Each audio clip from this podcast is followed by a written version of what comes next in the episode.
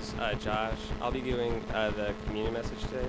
So, uh, in growing up, I grew up uh, Catholic, and uh, a lot of the early church also they referred to communion as the Eucharist, and I thought that was fitting because, uh, like, when you literally translate that, that that means Thanksgiving or like to give thanks to God.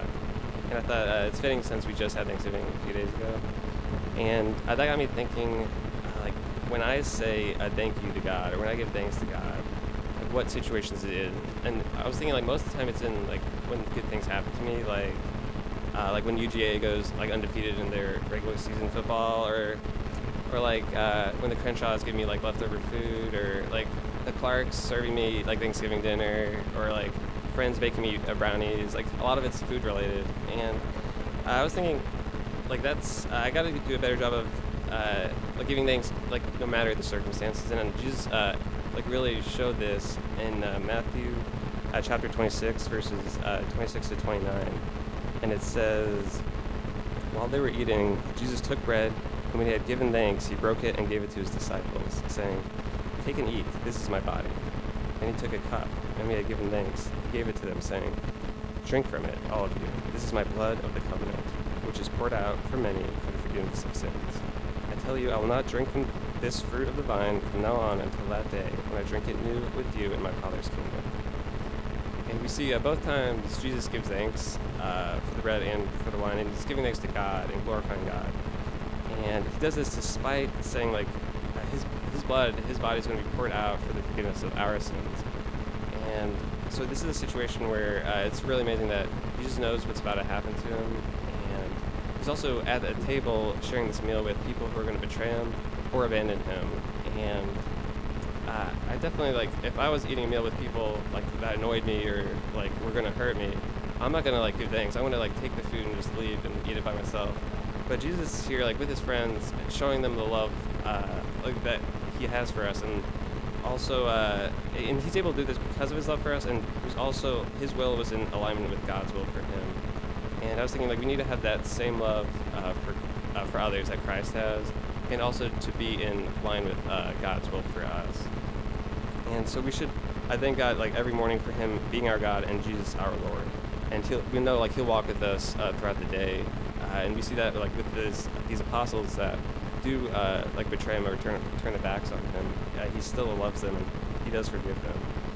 And uh, yeah, so by partaking of the bread and the juice, uh, we're like symbolically partaking in Christ's life and that's all parts of Jesus' life: the, the suffering, sufferings of Christ, and also the uh, His ultimate victory as well. And that's something uh, to be thankful for. And I, yeah, and I was thinking like a time in my life where I had to try to put this into practice was uh, after I graduated, before I came to Huntsville. I was applying to all these jobs and getting rejected. And I couldn't like, in the moment, I could not thank God for that since it didn't seem right. And so I had like a job in uh, Texas that I really liked. I had an interview there. Thought it went well, but I didn't hear back from them. And I also had like a job at Google that I was like, super excited for.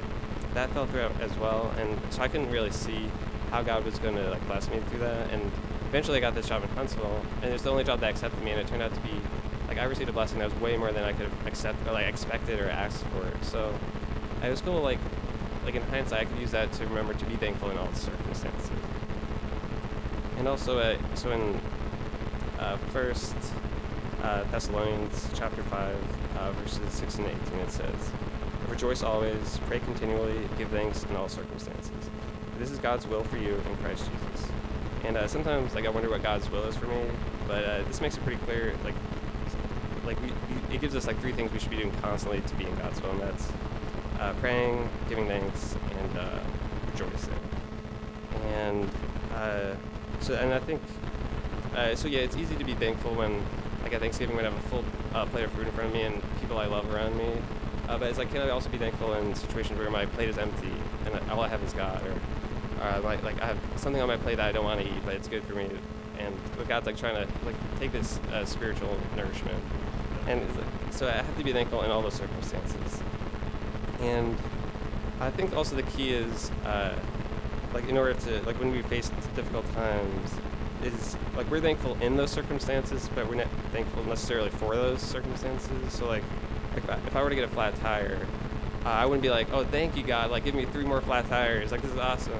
Like, the, the secret would be to, like, thanking God that we have Him despite the troubles we're in, since we know, like, Christ gives us that ultimate victory. And uh, uh, just to wrap it up, like, uh, Jesus says, uh, I have told you these things so that in, in me you may have peace. In this world you will have trouble, but take heart, I have overcome the world. So it is only through knowing Jesus and what He did for us that we can have peace and thankfulness. Our hope isn't in worldly things, but on heavenly things. And so it's good for us to give thanks personally for what we're thankful for and the blessings we have, but also especially that we can commune with Christ and have an opportunity, uh, opportunity to know and worship God, and thank Jesus uh, for the sacrifice on the cross. All right, let's uh, pray.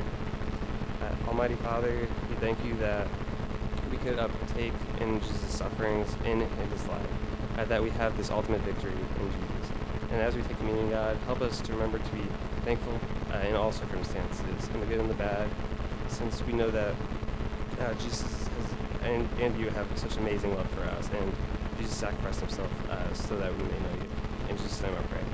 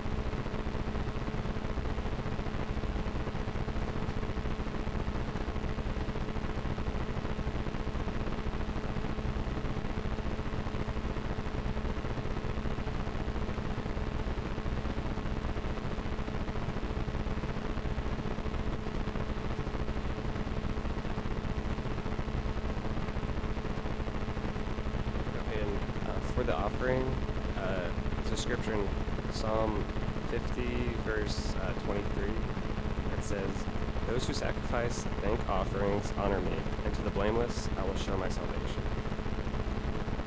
And uh, that goes to show that, like, the Jews would uh, sacrifice, like, when they were in the wilderness, they'd make sacrifices of thanksgiving to God. And uh, it was because, like, God provided everything for them, so it was only right for them to give some back to God and to honor God in that way. Uh, yeah, and it, it, says like that's how uh, we one way we honor God is uh, by sacrificing these uh, thank offerings. And so when we like make a contribution or an offering, it's good to be thankful that we have an uh, opportunity to do that, since uh, that's one way we can honor God. And just like these Jews wandering the wilderness, like God gives us everything, so it's important that we give something back in return. Uh, let's bow our heads and pray. Heavenly Father, uh, thank you that we can have opportunity to contribute or to make an offering to you. Thank you that we can uh, serve you in this way and that you have uh, provided everything we need and you will continue to do so. Uh, you are faithful